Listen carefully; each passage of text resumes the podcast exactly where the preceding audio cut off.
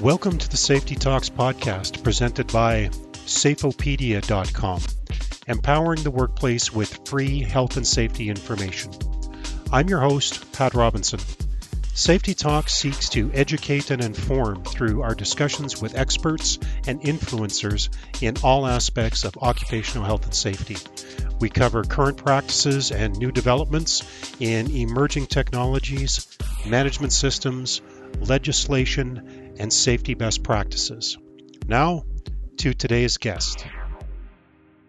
Today's guest is Chris Ward. Chris's OHS career spans 40 years in a variety of roles, including regulator, investigator, educator, and author. He is an ISO 45001 specialist and an OHSAS 18001 auditor. As an OHS management system author, Chris was instrumental in the creation of HSG 65, a foundational standard that laid the keel for other OHS standards that followed, including our subject today, ISO 45001. Uh, more on HSG 65 in a few moments. A holder of a postgrad diploma in OHS, Chris served as principal inspector for the Health and Safety Executive, the United Kingdom's independent occupational safety regulator. While at HSE, Chris was responsible for legal enforcement and management of inspectors and investigators across a broad range of manufacturing and service industries. Given Mr. Ward's innate knowledge of OHS management systems, and as we will hear, his experience with the forerunner of OHSAS 18001 through the recent publication of 45001, what follows is a conversation chock full of practical advice and the wisdom of the years of an individual who's been in the middle of it. You can find out more about Chris on LinkedIn, where he administers that community's largest ISO 45001 related group. In the search bar of your LinkedIn homepage, type IMS Global Standards. Chris also has a website, imsglobalstandards.com. With that, Chris, welcome to the Safety Talks podcast. Thank you, Pat. That's um, an introduction that took 40 years to create and just over 40 seconds to run through. So well done. Tremendous. And we're going to find out lots more about, uh, about uh, your background and knowledge as we go through this, I'm certain. Let's get grounded on the fundamentals of 45001.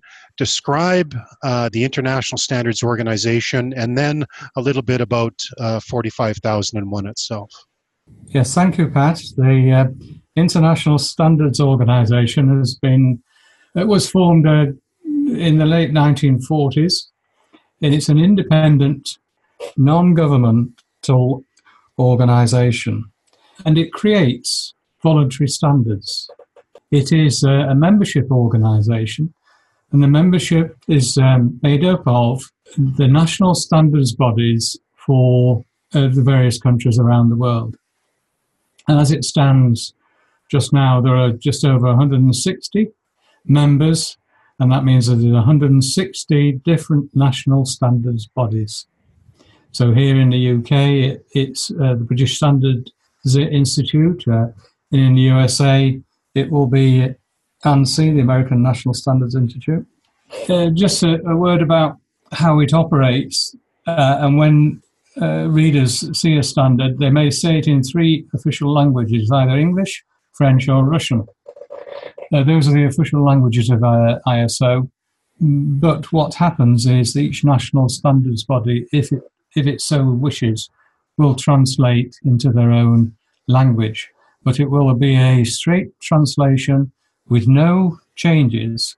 One of the rules of membership of the ISO is once a standard has been agreed, it has to be transposed into a national standard without any changes.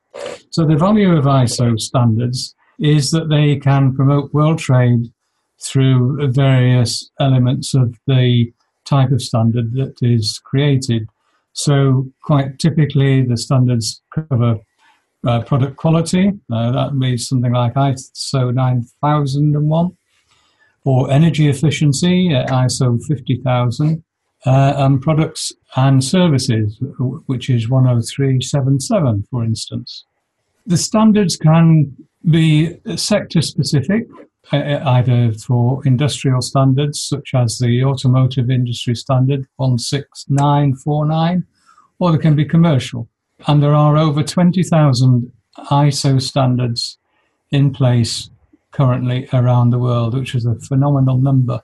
And from a practical perspective, I specialize in health and safety, and there are probably only three or four that are relevant. In some sectors, of course, there'll be a, a lot more, but I suspect there will be no organization that would have to deal with thousands of them. The standards are produced by volunteers appointed by the national standards bodies, and there's a 10 step process to producing a standard, for, which goes from the initial thoughts, a, a preliminary working item, an idea that a group or a sector or people will have, and then they move forward through various committed stage to an international standards. Typically, it takes three years.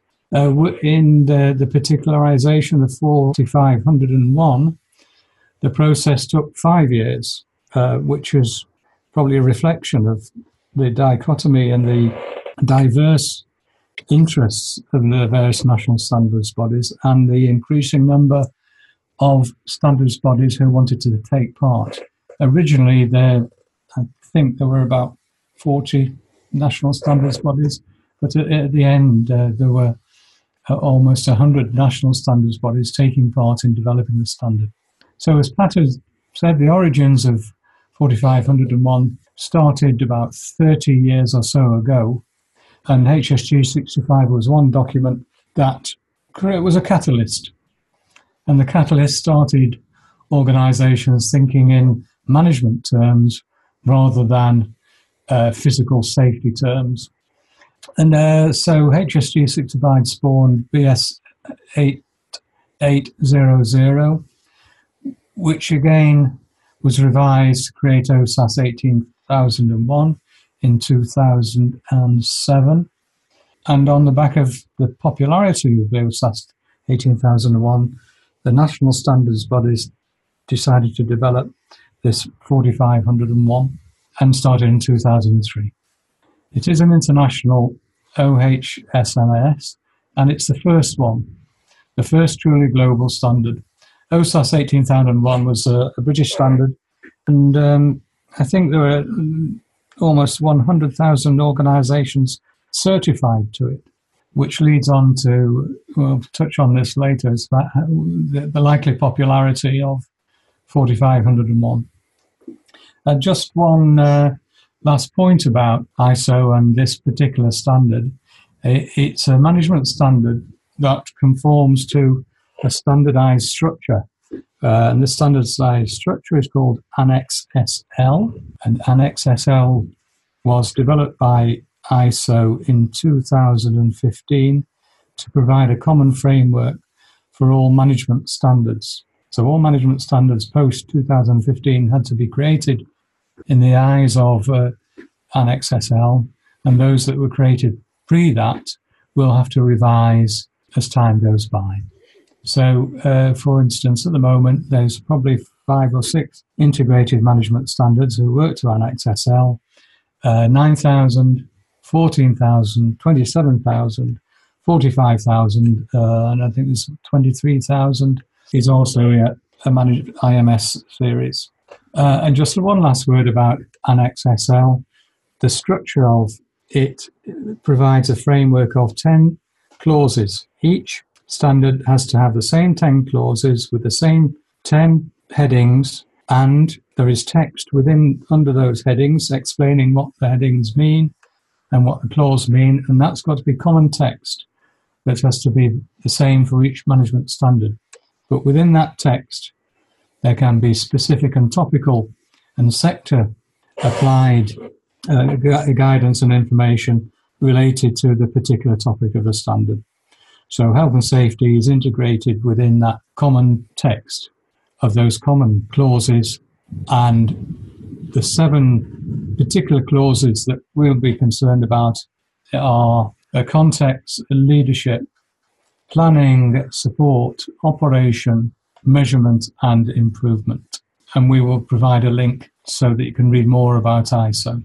Okay, that's uh, that's a great a, a, bunch of detail and, and background, Chris. A couple of things that were noteworthy just as you were um, going through those. Um, one is that with 160 countries signatory to ISO, that's an awful lot of folks at the table to get them all to to smile and nod. So at the, at the same time and and sign off on the documents that come out of the ISO organization. So that speaks to just how difficult it, it may be to to move these things through. That said though um, I was surprised to hear and I suspect that there wouldn't be a great deal of sort of public consciousness around the idea that there's 20,000, you had mentioned 20,000 standards that have been issued through the ISO organization. So my sense would be that, uh, you know, there's a fair amount of knowledge regarding certainly the quality standard and uh, the security standard and some of the others that are out there that you know probably have more name brand recognition for lack of a better term so would i be correct in thinking that uh, of the 20000 that are out there a good bunch of those are um, related to manufacturing and they would be specific to manufactured products and goods as opposed to, say, management system standards that are guiding sort of business activities. So, what might a breakdown be? You're right. A lot of those standards are quite esoteric. So they'll be on the design of specific components or assemblies or um, a particular type of service, including electrical uh, equipment. We mentioned automotive, and then there'll be aeronautical, and so on and so forth. And um, so, yes, a, a, lot of those will be standards we commonly don't have to deal with. In terms of the management standards that are pertain at the moment, um, uh, Pat, I couldn't actually tell you, give you a number, but I, I did hint at the fact that those that have been revised in the light of Annex SL are the common quality and environmental and security standards. Right. And they are management standards. And I don't think that, that there are very many more. Perhaps we'll come back this, to this in a later podcast, but um, I would say that I think they're going to be in single figures. Okay, well, that gives a good reference point for. I mean, yeah. as we had mentioned, there's um, a handful of ones that really deal with management systems for organizations. So this sounds like a good um, opportunity to step into some of the details. So ultimately, what are the benefits for an organization in gaining 45,001 accreditation? We've said that this is the first truly global occupational health and safety management standard. There are a significant number of organizations already certified to 9,000 and 14,000. And I'll come on to those a, a little later. But those organizations who want to be at the forefront of good governance, who want to truly look after the health and safety and welfare of their employees and for the community at large, this uh, standard is the gold standard for them to work to. They will gain not only and enhance their reputation by working to this standard, and there are those organizations, of course, who are, are very concerned about reputation management because it uh, concerns their profitability and ability to win orders uh, and avoiding uh, civil and statutory litigation. So um, there are those who want to um, maintain their reputation. And for good, good corporate governance in this era where global governance is very much in the spotlight, it's in the eyes of the media and in the eyes of the public, this standard will be one to which they aspire. You could almost say, Pat, is if you're reputing yourself to be a, a global leader and having good governance, how can you afford not to have signed up to 45,001 and consider yourself when you're in under the scrutiny of civil litigation. And, and the lawyers challenged the organization, said, Well, you did have a failure. Everybody has a failure. Why didn't you have 45,001? Wouldn't that have helped you cover this weakness in your systems? So there are those organizations that are worried about reputation. Those who will be concerned ethically about the health and safety and welfare of their of their people and the community at large. And if they truly believe that health and safety is their first priority, again, they will be under some pressure and uh, some feeling that they need to show that they're going to demonstrate that safety is their first priority. 45,001 is made for that. The other uh, aspect of globalization is that it is a, going to be best practices which will help uh, in global trade and in this era of increasing uh, trade barriers and uh, fractioning of trading blocks. It will help uh, those global organizations work through those trade barriers, break them down, because there will be a commonality of approach. I will mention a little bit more of that later. In effect, the standard will help organizations uh, manage their particular health and safety systems in, in, a much more coherent way, particularly if they don't have a, a standard. But uh, we've already, already, mentioned that there are other management standards and there are, are already other product standards. Uh, but this global management standard will draw all those things together under one common approach. And in particular, it's almost last but not least with this standard, it brings together the top management team in for the governance of a management system. Uh, and then it's then this is a, the first management standard that has placed so much emphasis on top management and leadership. Uh, and one of the benefits, although it's not outwardly stated, one of the benefits I see is that because there's an emphasis on top management to show leadership and commitment, Uh, it will help bring together the multifunctional nature of organizations. Sometimes, let's think about finance and production and human resources. Quite often, they can be competing within an organization for resources and with their own particular aims. But because this management standard will have objectives set for it, there will be common aims, and that may well help and act as a catalyst of bringing these competing functions together in the common goal of health and safety. Uh, another great bunch of detail there, Chris. Um, a couple of comments that I'd, I'd make too is um, regarding your remarks in terms of reputation management. In this age of social media and the fact that um, uh, opinions, maybe not necessarily facts, but certainly opinions can be transported around the globe in a matter of uh, minutes. Uh, this has changed, I think, a lot of the uh, a lot of the thinking regarding uh, many organizations. And while we're talking specifically about health and safety management systems today, um, I give you examples where you see corporate behaviors changing, and that might even just be as simple as what happens, say, in a uh, in a restaurant these days. It used to be um, not so long ago, in fact, where if there was a problem with uh, food that was put in front of a patron um, there could be a, a, discussion, let's say, of, of varying degrees of uh, intensity um, over whether there was really a problem with the, yeah. the, meal or whether there was a problem with the patron. This phenomenon doesn't really even happen anymore. Most advanced organizations, and um, you had mentioned it's it's uh, typically the larger and, and better resourced, more mature organizations that I have uh, an interest in 45,001.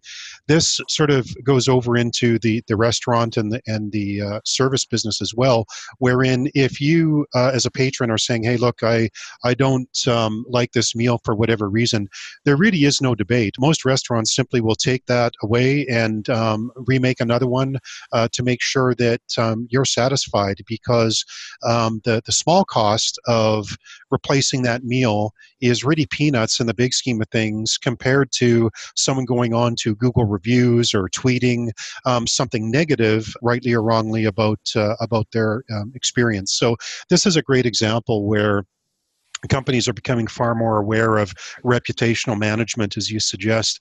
The other thing I, I, thought was interesting was your comment regarding ethics. And this is uh, an area in the health and safety business that um, needs some growth.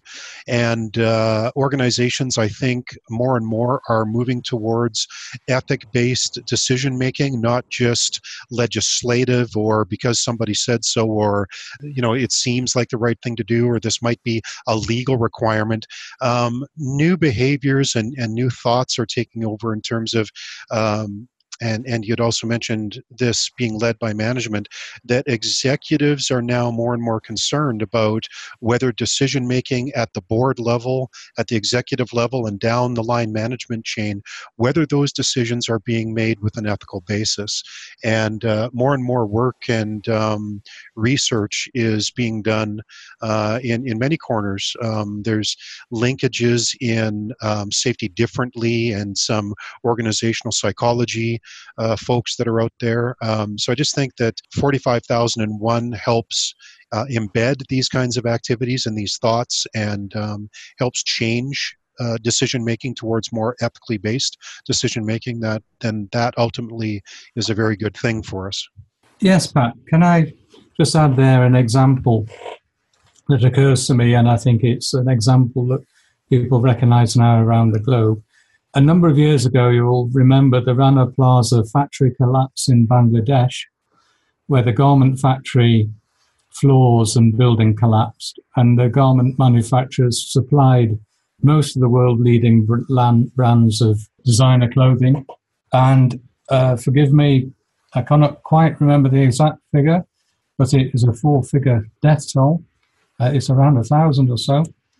Following that collapse, uh, initiative was brought together both for ethically and also for brand reputation. So the garment manufacturers came together and agreed common standards to approach health and safety in particularly in third world countries and developing countries. And over 200 of the world's largest brands now work together to ensure ethical standards of health and safety and manufacturing in these uh, developing in developing countries. Yeah, I was just looking here quickly, and um, that was a two. It looks like a 2013 uh, event, and yeah, you're right. Just over 1,100 people uh, killed in that particular incident, and another 2,500 injured from that uh, that particular building collapse. So let's talk then about 45,001 is a big deal uh, in the big scheme of things when you look over the uh, years and the various standards that have come along. And as you'd mentioned, uh, 45,001 is uh, now a global standard issued through ISO, which brings its own um, legitimacy to, to it. What's different about this standard than traditional OHS approaches? The standard is uh, what's known as objective setting, which is quite different from the historical approach of health and safety, which is mainly about prescription. Prescription meaning that you have a regulation, a statute, a law that requires a certain thing to be done. And that certain thing could be, for instance, to fix a, a guardrail or a handrail on, on stairs or on an open edge of the floor. You'd have a barrier of some description. It'd have to be made from a particular sort of material it had, would have to have some certain dimensions. Uh, it was self-evidently the aim was to stop people falling off. Now, with objective setting uh, legislation and an objective setting approach, the aim is to stop people falling. How you uh, achieve that can be done in a number of different forms. And what it does do is try to get to the end point of preventing injury. The problem with prescription is that if your stairway or edge of the floor doesn't quite fit how the regula- regulation is applied, you may not have to do anything about it in terms of the regulation. In other words, the regulations misses a, a lot of health and safety risk and leaves gaps uh, and doesn't consider them, and it doesn't certainly doesn't keep up with technological advances and different conditions in different areas of the world, for instance. So objective setting is, is very good. They did that in the UK almost 50 years ago now, and it brings with it problems, uh, and that is it creates some uncertainty because if you've been used to looking at prescriptive legislation, there will have been a detailed specification about what you need to do.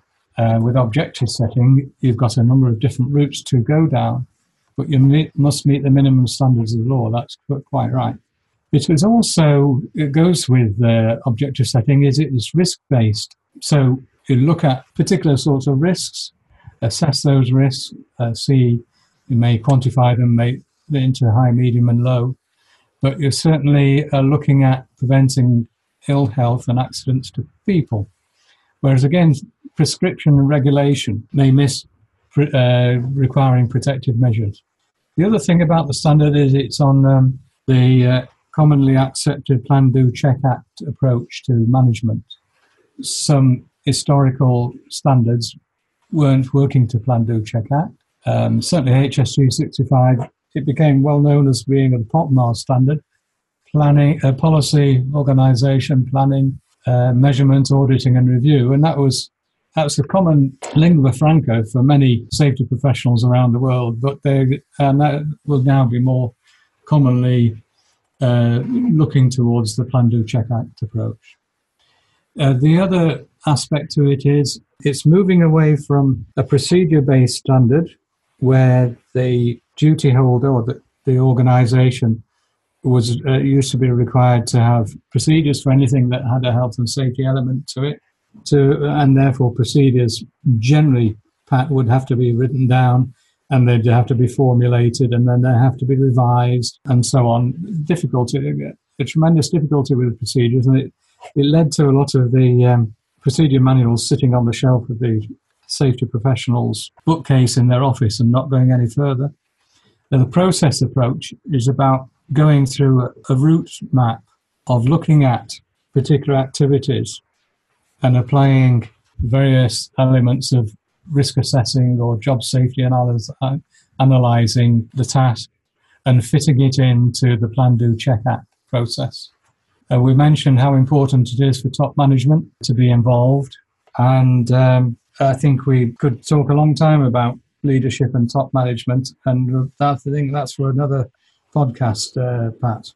I, I, think that there's um, a whole bunch there to unpack as well, Chris, and um, it's encouraging. I mean, the standard is dealing with some evolutionary concepts there, and one of them, your point there, the difference between prescription and perhaps uh, a performance uh, based uh, approach the difficulty, not that there isn't value in checklists, certainly there is. Um, checklists have proven their value in so many industries over the years. Um, air flight, in particular, you look at uh, where checklists are routinely used and routinely keep people safe at very, very high levels. That said, if you're looking at more dynamic workplaces, the air industry, for example, is is not particularly dynamic from the point of view that there's you have the equipment, it's known well, it's very, it's highly proceduralized, it operates in, in uh, typically, a, I guess I would say, a fairly linear way, other than sort of weather impacts and, and those kinds of things. Air flight is, is relatively straightforward from a procedural point of view. Um, and the people executing the work, the pilots and the engineers, are, are extremely well trained. This isn't the case in uh, many, many other types of businesses. Um, so, enabling workers to own the risk uh, identification process and come up with safe work practices and procedures that they have ownership of strikes me as a, very valuable step in the right direction. The idea that line management or safety folks, as you mentioned, the, the uh, safety pro who has um, binders of procedures sitting on a, on a shelf somewhere, um, those don't do a lot of uh, good, don't provide ongoing value for uh, the workers charged with uh, implementing those procedures, particularly if they didn't participate in their creation and uh, they feel no ownership. So I think um, moving from uh, prescriptive to uh, performance based and um, having those at the sharp end, as they might say, participating and leading these these efforts is very much a step in the right direction this standard is, is taking uh, some of these risk management principles from another ISO standard, and so all the um, integrated management standards will be adopting these principles.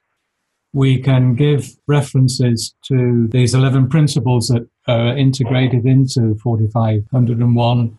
We can give those references in, in the uh, podcast, but it, it just quickly want to pick up on two of them. One is you mentioned that organizations have to be dynamic, uh, and that's one of the 11 management principles. The, set, the other one I wanted to just pick up on was the, um, the human and cultural factors, uh, which is one of those 11 principles. And that is mentioned in 4501 and is the area where more mature organizations will start focusing attention and resources. We can look at these human and cultural factors in a later podcast, but it, it, it did interest me when uh, I was helping draft this standard that we uh, considered that human behavior was a risk, a, a hazard and a risk, which had never been con- specified before.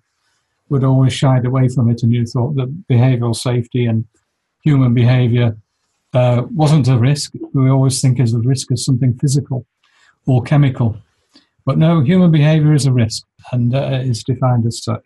Yeah, that's great. I mean, I, I just think that there's a, a whole sort of um, uh, just a very broad uh, subset of human behaviors and organizational culture um, and the impact on uh, decision making um, and a variety of things that just is really untapped territory in the HSE profession. And um, I think you're quite right. We tend to default to physical conditions, and there's um, you know a whole bunch of energy around uh, concepts of behaviorism and and whether uh, managing through behavioral-based safety programs and those uh, kinds of things is uh, net valuable uh, for organizations. I think it's much deeper than just trying to manage behaviors at the field level. We're talking about things that motivate workers and line managers to behave in uh, certain ways, and really all of that stems from the top. So I think if the standard is moving organizations in, the, in these directions, then uh, this will be very much a net positive.